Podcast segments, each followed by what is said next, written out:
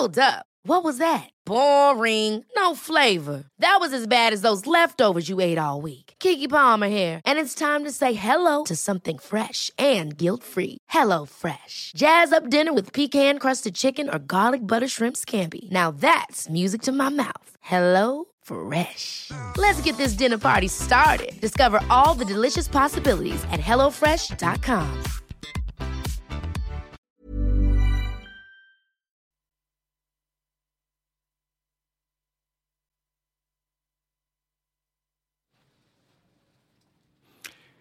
Bonsoir, ben on se retrouve au Grundflor Café pour la deuxième fois. Euh, donc, euh, en direct de Grande Contrôle. Euh, Hugues de la librairie Caribe. Et ce soir, j'accueille deux invités autour d'un absent, mais d'un absent de marque. Christophe Degnaud, donc, qui vient de publier la première biographie en français de Nick Cave, et Nicolas Richard, qui non seulement est un rocker dans l'âme, on le sait, mais a traduit le deuxième roman de Nick Cave, on en parlera tout à l'heure, Mort de Benny Monroe, et euh, a publié récemment euh, chez Un culte dernière marge euh, un roman d'espionnage qui s'appelle La dissipation, dont on parlera tout à l'heure également.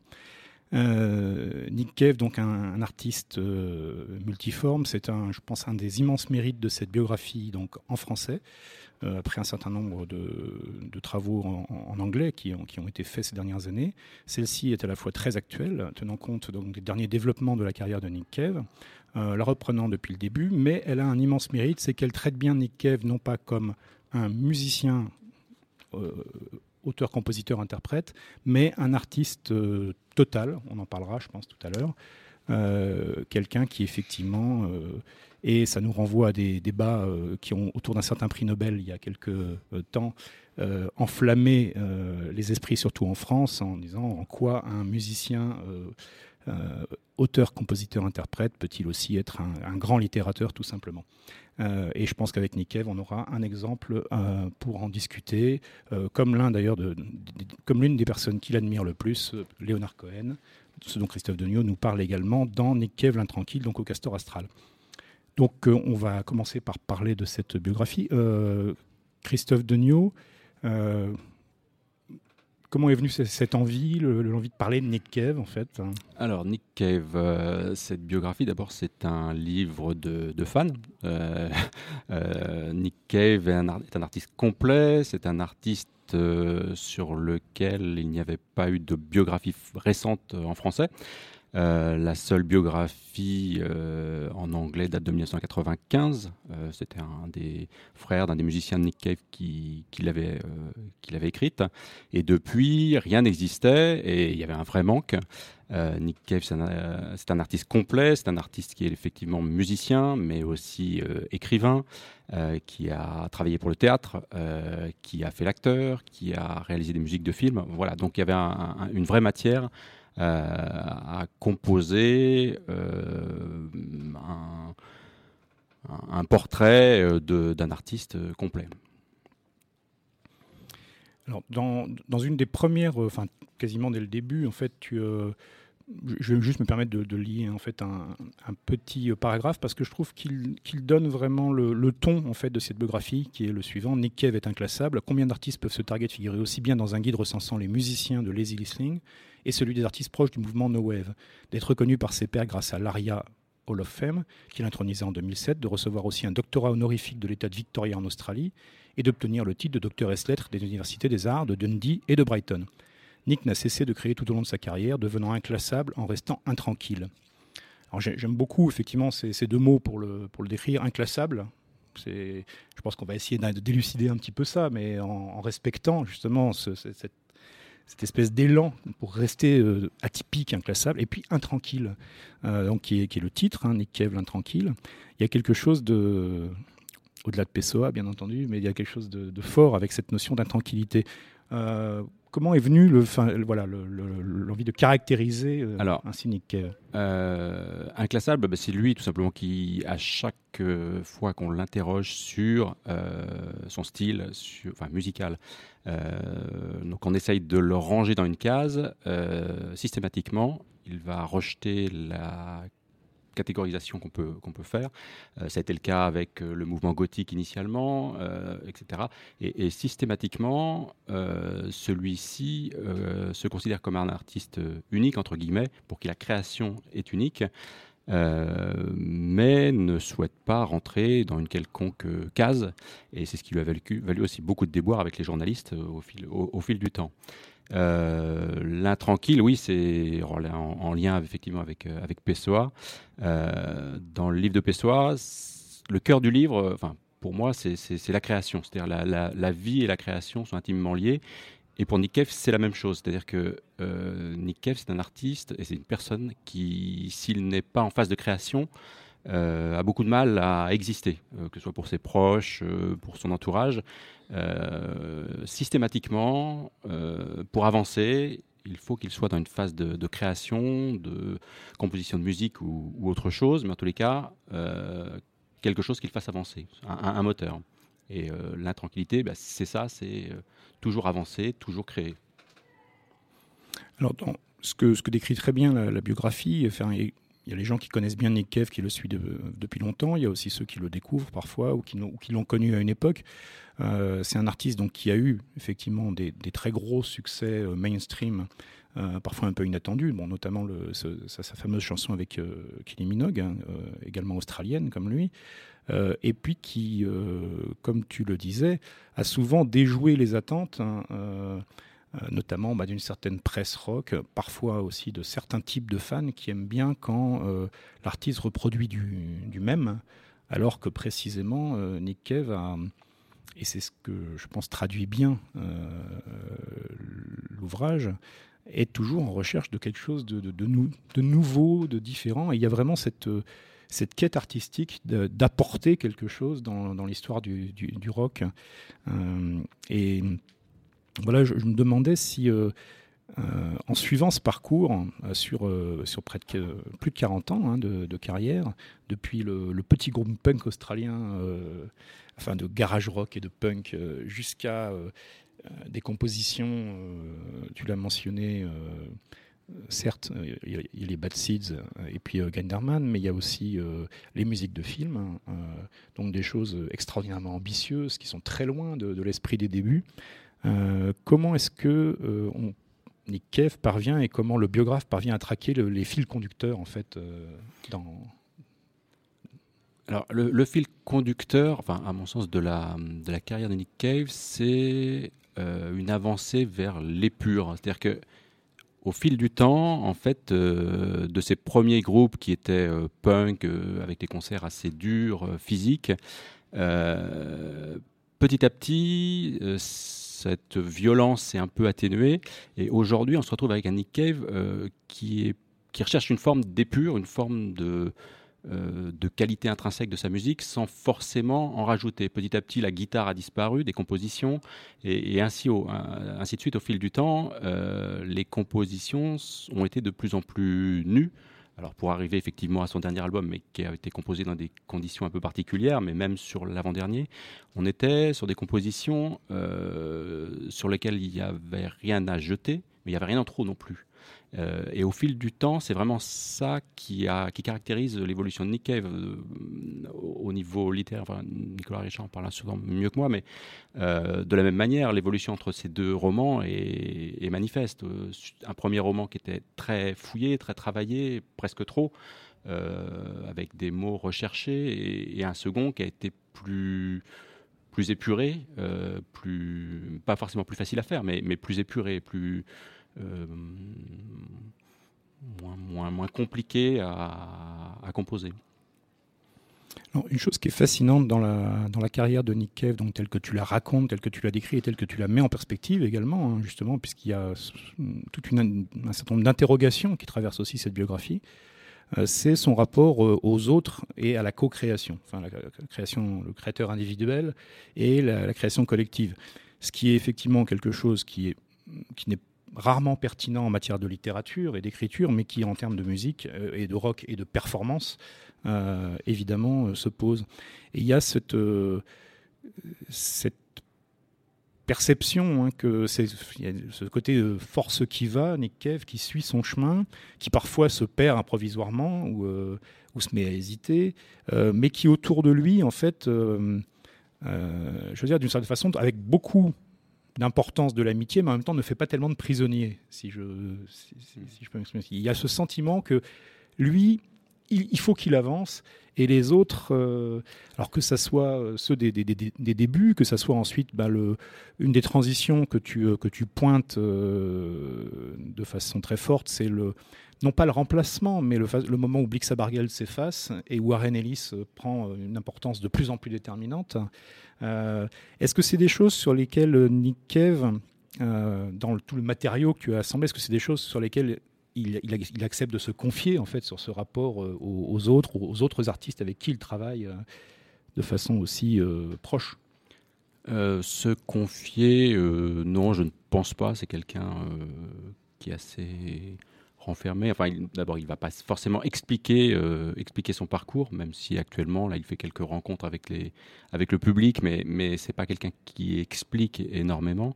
Euh, et lorsque son entourage musical a évolué, effectivement, avec le départ de Blix Labargel, l'arrivée de Warren Ellis, euh, euh, enfin, une évolution d'un certain nombre de musiciens qui, l'entouraient, il est toujours resté dans une forme de déni, puisque, en fait, si ces musiciens sont partis, c'est qu'aussi à un moment ou à un autre, ils ne se retrouvaient plus dans le dans, la composition ou dans le rôle qu'on leur demandait de, jouer.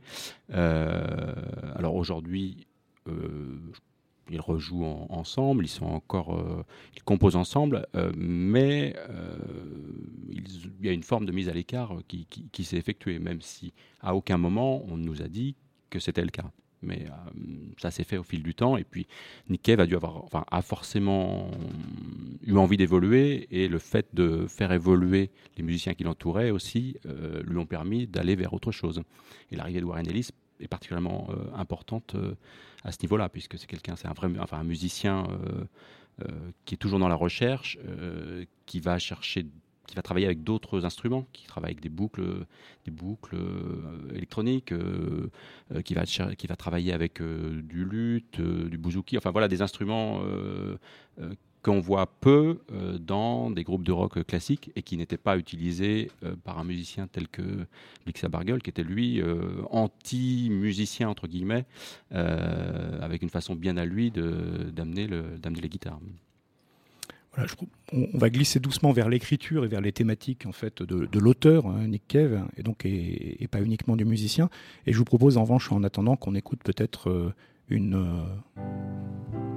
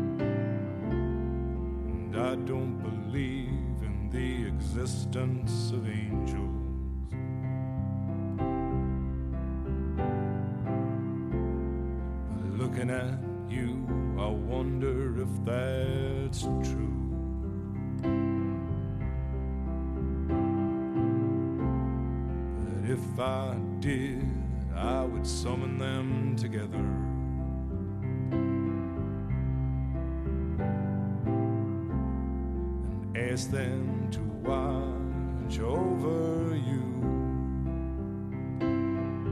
Well, to each burn a candle for you to make bright and clear your path, and to walk like Christ in grace and love and guide you into my arms. Into my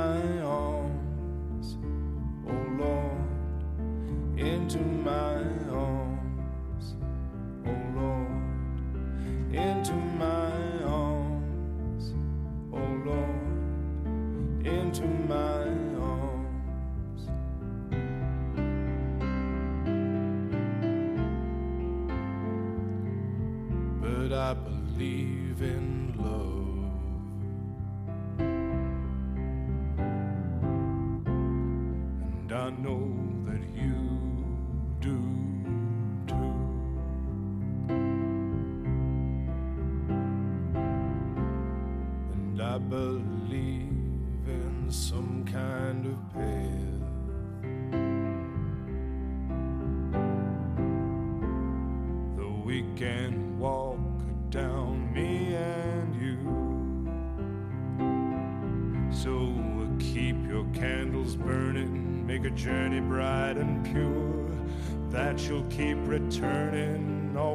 Always evermore.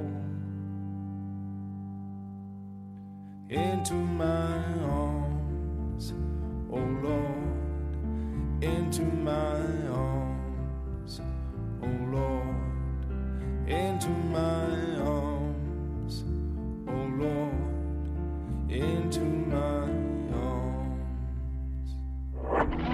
Ground Control, le direct.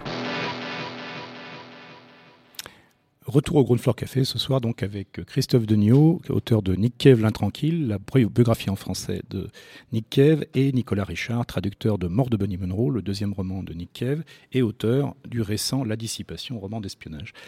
Euh, Nick Cave, on le disait tout à l'heure, donc euh, une de ses grandes caractéristiques probablement, c'est d'être un artiste complet qui ne s'intéresse pas uniquement à la musique, hein, mais euh, à tout un ensemble en fait de composantes artistiques et en particulier qui est donc l'un de ces assez rares auteurs, euh, auteur de textes de chansons, auteur de théâtre et auteur de romans.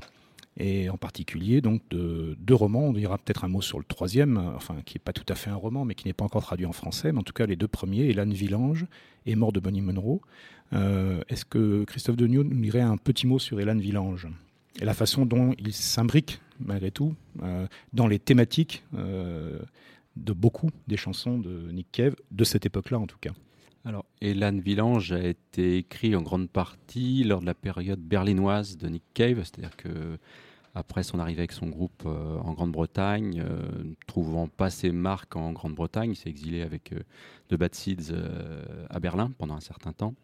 Bon, il était plutôt sans, sans- sans domicile fixe il s'est été hébergé chez des, des- musiciens euh, locaux euh, pour, euh, pour écrire ce, roman notamment. Euh, C'est une époque où il compose peu, euh, mais par contre, euh, il va mettre pratiquement trois années euh, à écrire, à passer des nuits à écrire, euh, à reprendre ce roman qui va euh, lui prendre trois années de sa vie à écrire et puis une à deux années de relecture, euh, d'édition.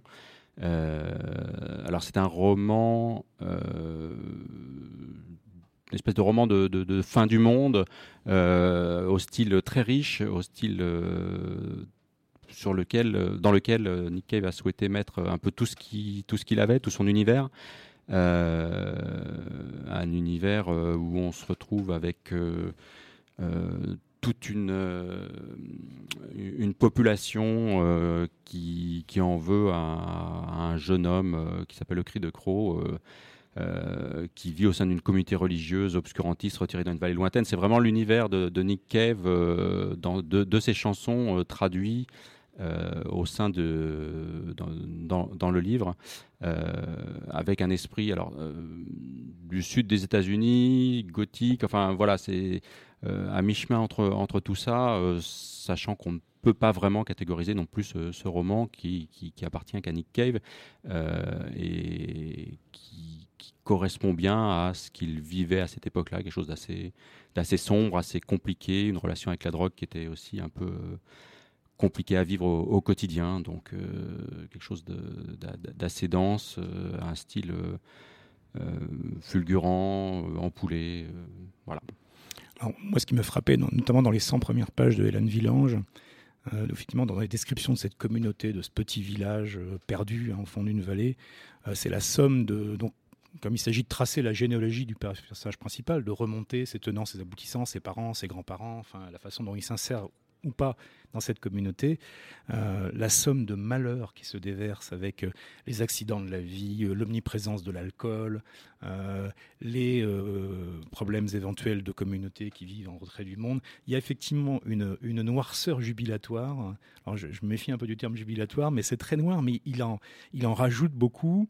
Euh, et, curieusement, moi, la, chanson qui me venait le plus en tête en parcourant ce, premier tiers en fait de Hélène Villange n'est pas de Nick Cave, mais de, des Violent Femmes euh, et du premier album, euh, notamment la chanson Allowed Ground, où il y a effectivement cette façon de, de, mettre en scène avec un talent fou le sordide en fait de, de l'existence et il y a une scène notamment donc où une une, une, jeune femme qui ne peut pas avoir d'enfant et qui se jette dans un puits, euh, euh, qui en fait, bon, ça, spoiler, euh, le puits n'est pas suffisamment profond pour mettre ses jours en danger, mais une scène qui pourrait être absolument atroce devient une scène presque cocasse et, et, et il fait ça, Nick Cave, avec, avec un talent, une façon de jongler avec les ambiances dans cette ambiance effectivement gothique, euh, sombre, euh, ce southern gothique, enfin qui correspond bien effectivement à celle de, de, ces chansons, euh, il y a une espèce de, de, lueur joyeuse au fond de l'œil qui est un peu paradoxale parce que c'est pas nécessairement ce qu'on qu'on attend de Nick Cave, surtout à cette époque-là, comme tu le rappelais.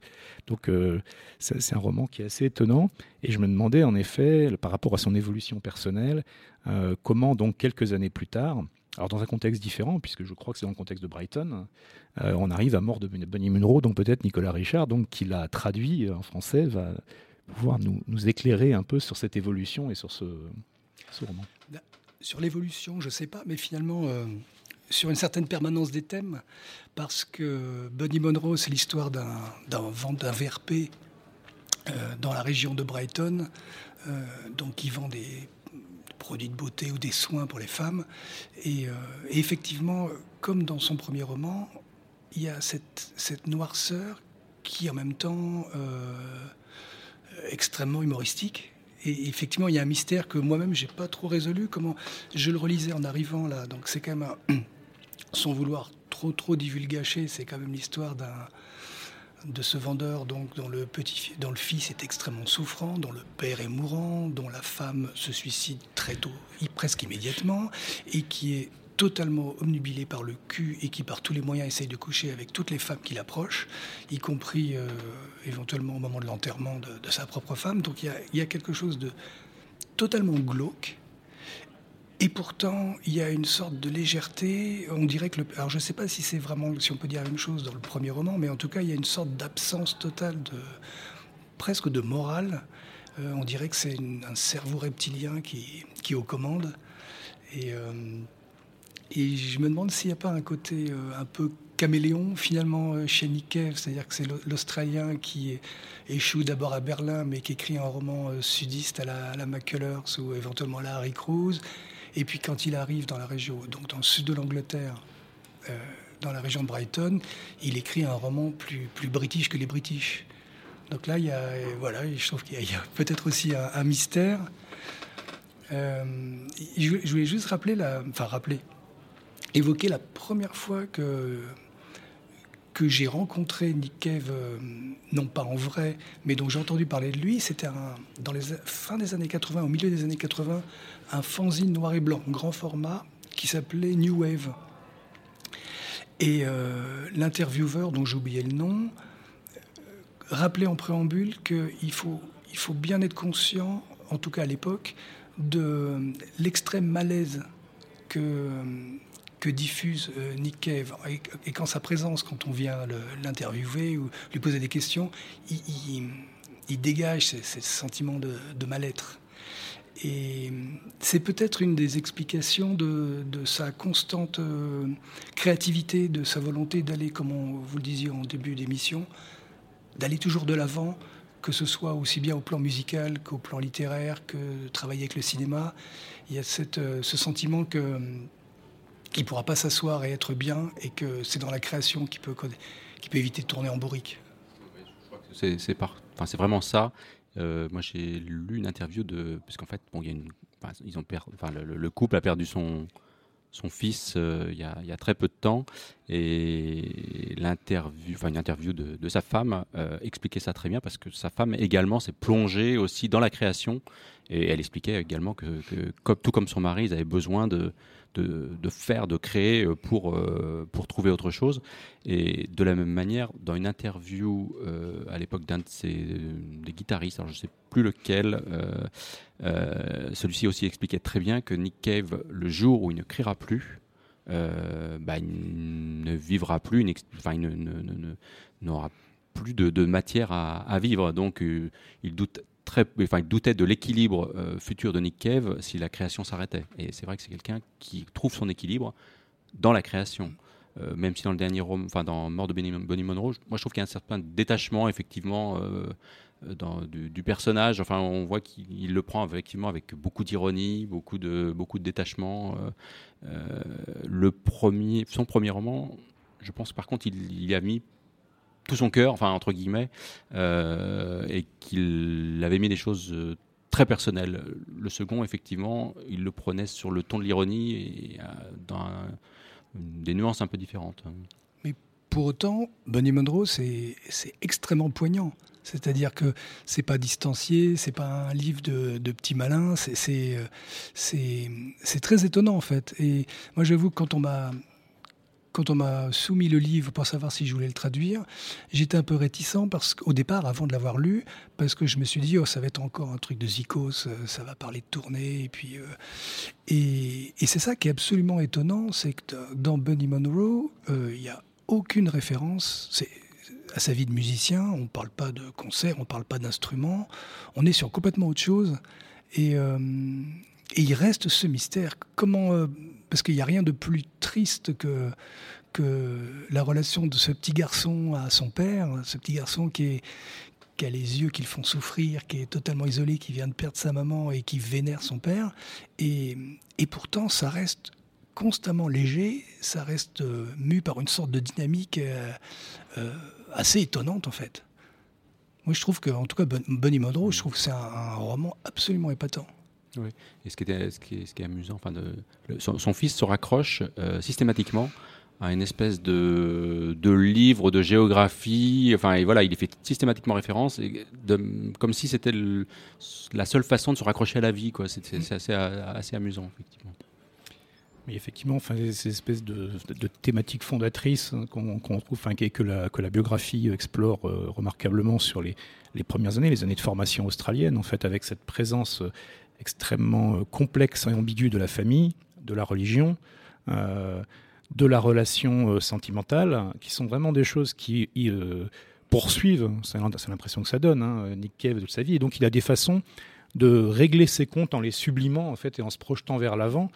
et donc on le sait dans, ses chansons, c'est des choses qui sont extrêmement présentes, même si parfois il y a aussi une forme d'ironie. enfin, qu'on pense en tout cas, moi, c'est ma conviction. Les, murder ballads, à leur manière, sont ironiques. Il y a une façon de, justement de, jouer aussi de la provocation, de, la source punk primordiale et initiale, et qui se retrouve finalement dans ces romans. Euh, de toute façon, il y a un, jeu sérieux. C'est très joueur, et en même temps, c'est c'est pas de la gaudriole, il y a aucun doute. Oui, on joue, avec le morbide, quoi. En fait, euh, les murder ballads, c'était ça. À, la base, effectivement, euh, c'est un espèce d'exercice de style des, musiciens qui s'est transformé en, disque. Euh, mais à la base, c'est se jouer, euh, jouer de l'exercice et puis essayer de voir ce qu'on peut en faire avec toujours une ambiance quand même qui est assez, assez plombée, assez, assez glauque, hein, puisqu'on aborde quand même beaucoup la mort, le sexe.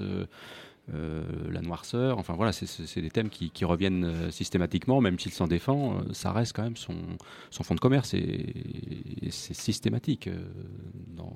Même lorsque on parle de légèreté avec Nick Cave, ça reste sous le règne de la noirceur. Voilà, donc pour le troisième quart d'heure de notre émission, on va passer à un autre genre de biographie, dont on vous dira quelques mots tout à l'heure. Euh, en tout cas, retenez euh, Nick Cave, l'intranquille de Christophe Degnaud, Castor Astral. Euh, non seulement donc c'est la, plus récente, la, meilleure, la plus complète biographie disponible actuellement, toutes langues confondues, donc, et la première en français, mais au-delà de, du travail sur le parcours unique et, rare de Nick Cave, c'est aussi une, biographie, un texte qui interroge tout au long en creux euh, ce que veut dire finalement créer euh, et ce que veut dire créer dans la continuité sur euh, plus de 40 ans de carrière, en se renouvelant, en explorant. Et c'est donc un, texte qui est évidemment passionnant pour tous ceux qui aiment Nick Cave ou qui s'y intéressent, mais également pour tous ceux qui s'intéressent à la création artistique en, tant que telle. Voilà, et on va donc écouter l'une des chansons les plus connues de Nick Cave, il y en a beaucoup, mais une qu'on aime tout particulièrement.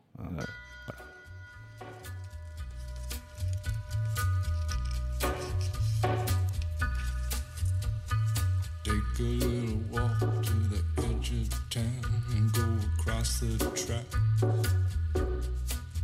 where the viaduct looms like a bird of doom as it shifts and cracks. Where secrets lie in the border fires and the humming wires. Yeah, man, you know you're never coming back. Across the square, across the bridge, past the mills, past the stacks.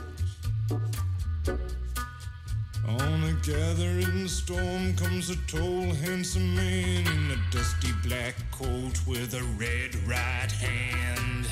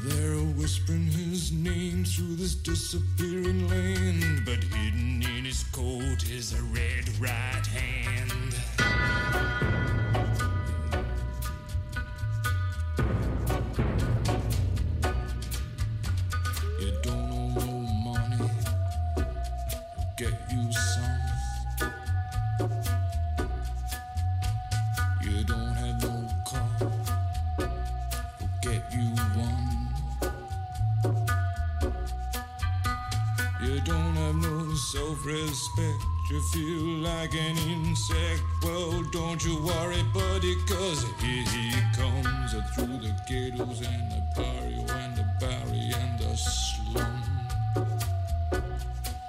His shadow is cast wherever he stands. Stacks of green paper in his red right hand.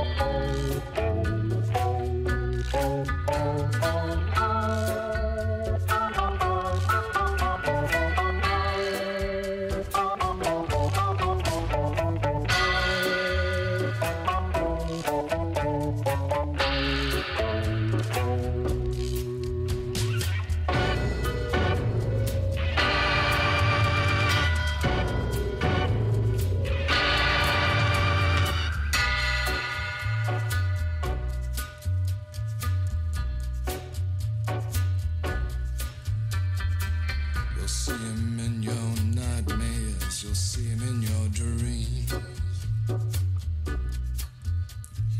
He'll appear out of nowhere, but he ain't what he seems. You'll see him in your head on the TV screen. Hey, buddy, I'm warning you to turn it off. He's a ghost, he's a god, he's a man, he's a guru. You're one microscopic cog in his catastrophic plan, designed and directed by his red right hand.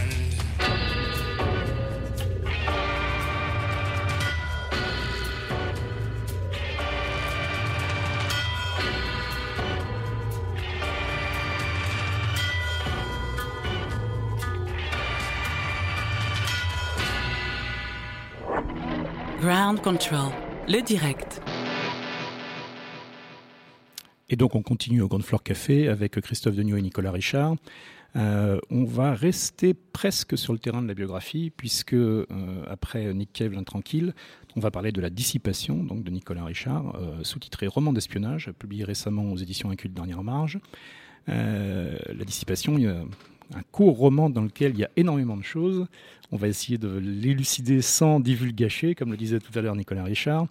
Euh, que se passe-t-il quand un artiste, un, grand artiste reconnu, euh, célébré, euh, ne souhaite pas que sa vie privée en fait devienne publique et pas seulement en préservant quelques espaces d'intimité, mais simplement en refusant le jeu qui est de, de- de l'exposition médiatique en fait pour un artiste, donc en étant juste connu à travers ses textes et uniquement ses textes. Alors on peut penser à quelques célèbres euh, personnages réels de la littérature. Euh, celui qui est l'objet de la dissipation sera connu seulement sous l'initiale de P. Euh, alors chacun pourra broder et puis un certain nombre de, évidemment de détails biographiques qui sont divulgués qui peuvent donner des indices. C'est une littérature indicielle, hein, la dissipation. Il y a un jeu énorme avec ces personnes qui veulent quand même, malgré la décision du créateur, euh, veulent en savoir plus. Alors il y a en savoir un peu plus, il y a en savoir beaucoup plus, et puis il y a même un personnage qu'on appellera donc celui qui va trop loin, qui veut en savoir sans doute trop. Euh, la forme euh, de la dissipation est, est riche, elle est particulièrement rusée puisque alterne des documents, des échanges, des échanges de mails, euh, des échanges de courriers, euh, avec différents fils conducteurs. Euh, je vais peut-être euh, demander à Nicolas Richard de nous parler de son principal fil conducteur pour commencer dans, ce roman, donc de euh, celui avec le traducteur précisément, puisque Nicolas Richard est traducteur de certains auteurs dont euh, le nom parfois commence par P, il faut bien l'avouer. Alors le fil directeur, bah, peut-être en tout cas le déclic, c'est euh, un auteur américain fameux dont le premier roman sort en 1963 et qui effectivement euh, affiche dès ses débuts la volonté de ne jamais donner d'interview et euh, de ne jamais paraître, ni en photo, ni en film, ni rien. Et en plus, son premier roman, c'est- c'est une initiale. C'est louche. Absolument. Euh, et donc, un des fils directeurs, c'est effectivement euh, un dialogue, enfin un- un- une correspondance en- entre un traducteur qui justement a travaillé sur les textes de cet auteur, mais qui a priori n'en sait pas plus que quiconque, d'une part, et d'autre part, une jeune chercheuse en histoire qui s'intéresse euh, au groupe euh, armé de l'ultra-gauche américaine des années 1970. Et il se trouve que elle, un peu par hasard, en enquêtant sur une, une chef de file euh, des années 70, est tombée sur des documents qui concernent ce fameux P, d'où la, dynamique un peu d'espionnage. Et euh, elle soupçonne que le traducteur en sait plus que ce qu'il veut bien laisser entendre. Voilà, voilà un, un directeurs de, de la dissipation. Dans, la façon dont, tu as agencé en fait et, joué avec ça, il y a effectivement le télescopage d'une zone qui est celle de l'ordre de la vie privée et de la littérature, hein, qui, irrigue tout le roman, mais il y a aussi ce courant disant jusqu'à quel point un auteur, y compris euh, quand il est dans, protection globale de sa vie privée, peut échapper à l'activité, la vie politique en fait autour de lui à partir du moment où c'est un créateur artistique important, dont les romans, qu'on apprend en fait de, ces romans par bribes, euh, plonge en fait dans l'histoire, euh, mêle euh, plusieurs histoires, joue allègrement avec les chronologies. parle aussi bien de, guerre coloniale dans le désert du Kalahari que de politique de gestion des trésors artistiques italiens. Et des auteurs comme ça, effectivement, et c'est le, pari que semble faire euh, l'étudiante en histoire, euh, sont euh, des témoins engagés de leur époque, même s'ils refusent de, l'avouer. Est-ce qu'il y a quelque chose de, cet ordre-là, de, mettre à jour en fait le non pas la véritable personnalité, mais le fait que l'auteur en fait ne peut pas échapper à, s'inscrire publiquement dans son époque? Oui, il y, a deux choses en fait. Il y a, le, tour de force, le tour de absolument hallucinant qui consiste à dire dans les années 60, je ne parlerai jamais publiquement, ce qui, ne, veut pas dire que je n'aurai pas d'amis et que je n'aurai pas une vie, mais et, donc proclamer ça dans les années 60 et maintenir cette posture à une période où, euh, où, chaque décennie, enfin déjà oui, chaque, décennie a, sa logique, euh, ses pressions politiques et euh, propres, mais y compris jusqu'à notre période où on a eu l'impression depuis peut-être une vingtaine d'années d'être dans le monde de la transparence et, et qu'en deux clics, en gros, on saura tout sur qui on veut. Donc ça, voilà, ça c'est le... Ça, c'est la première chose. Et la deuxième chose, j'ai oublié. Sur cet aspect de.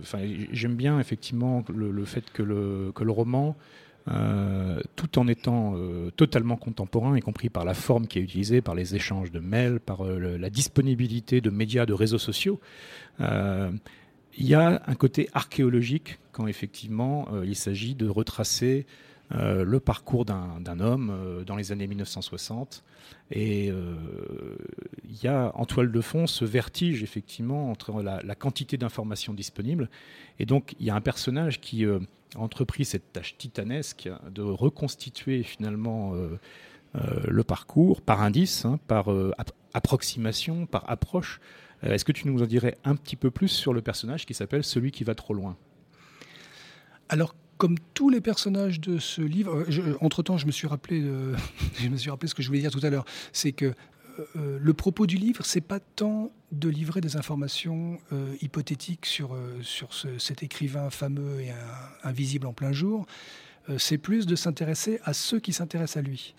et effectivement,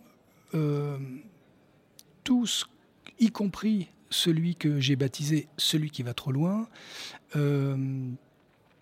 ne sont pas des ne sont pas des gens totalement délirants ni totalement obsédés. Il y, en a, il y a des libraires, il y a des documentalistes, des documentaristes, des gens bien, voilà, euh, euh, des universitaires, et, tous euh, affirment avoir un intérêt exclusivement pour le texte. Et je crois que le, la tension, en tout cas, c'est ce que j'ai essayé de de faire, de, rendre vivant. La tension, c'est entre l'intérêt purement intellectuel qu'on peut avoir pour un livre et la tentation de faire un pas de côté et d'aller là, où on s'est interdit d'aller. Donc celui qui va trop loin, euh, c'est quelqu'un qui se dit euh, je, ne vais pas du tout essayer de, euh, d'empiéter sur l'intimité de l'auteur, mais je vais juste prendre des photos des lieux où il a habité. Donc c'est voilà, c'est une sorte de reportage photographique au long cours. Donc c'est aussi bien euh, les, premières, euh, les premiers appartements, la maison, le café éventuellement où ce fameux P a pu traîner. Et puis euh, effectivement c'est un esprit, c'est une forme d'encyclopédisme un peu bizarrement tournée qui fait que par la force des choses, pris par une sorte d'élan qui est plus fort que lui, il va s'intéresser non seulement à P, mais à sa famille, de très proche, très lointaine, et à son agent. Et voilà, il, s'engouffre lui-même dans une sorte de tourbillon infini. Voilà. donc à travers les, différentes manières et les différentes possibilités de creuser justement ce qui se dérobe à, la connaissance euh, ou à, la publicité, euh, Nicolas Richard a réussi un, roman très étonnant qui se mm, délivre en fait par couches successives. En fait, on s'aperçoit qu'il y a des choses à l'intérieur des choses. Euh, c'est vraiment passionnant. Il est, il est court, il est intense, il est euh, brillant. Euh, donc, je vous invite évidemment à le lire. pour celles et ceux qui sont présents physiquement sur Ground Control autour de nous, autour de Ground Control Radio en ce moment même, dans quelques minutes, vous pourrez retrouver Nicolas Richard et Christophe Dugnaud aux objets trouvés, donc le, magasin euh, qui trône au centre de Grande Contrôle, pour faire dédicacer euh, Nick Cave l'intranquille, donc euh, paru au Castor Astral, et La Dissipation, roman d'espionnage, paru chez Un culte dernière marge. Et on va rester encore quelques minutes en compagnie de Nick Cave, bien entendu.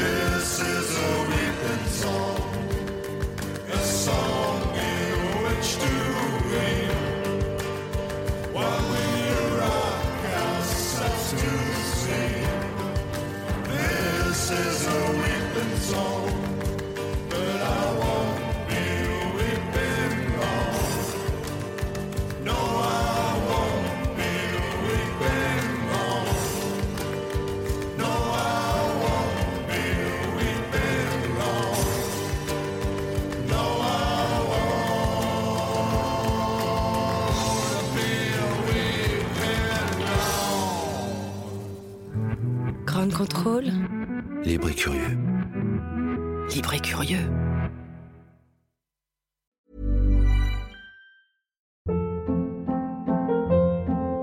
Hold up. What was that? Boring. No flavor. That was as bad as those leftovers you ate all week. Kiki Palmer here, and it's time to say hello to something fresh and guilt-free. Hello Fresh. Jazz up dinner with pecan-crusted chicken or garlic butter shrimp scampi. Now that's music to my mouth. Hello Fresh. Let's get this dinner party started. Discover all the delicious possibilities at hellofresh.com.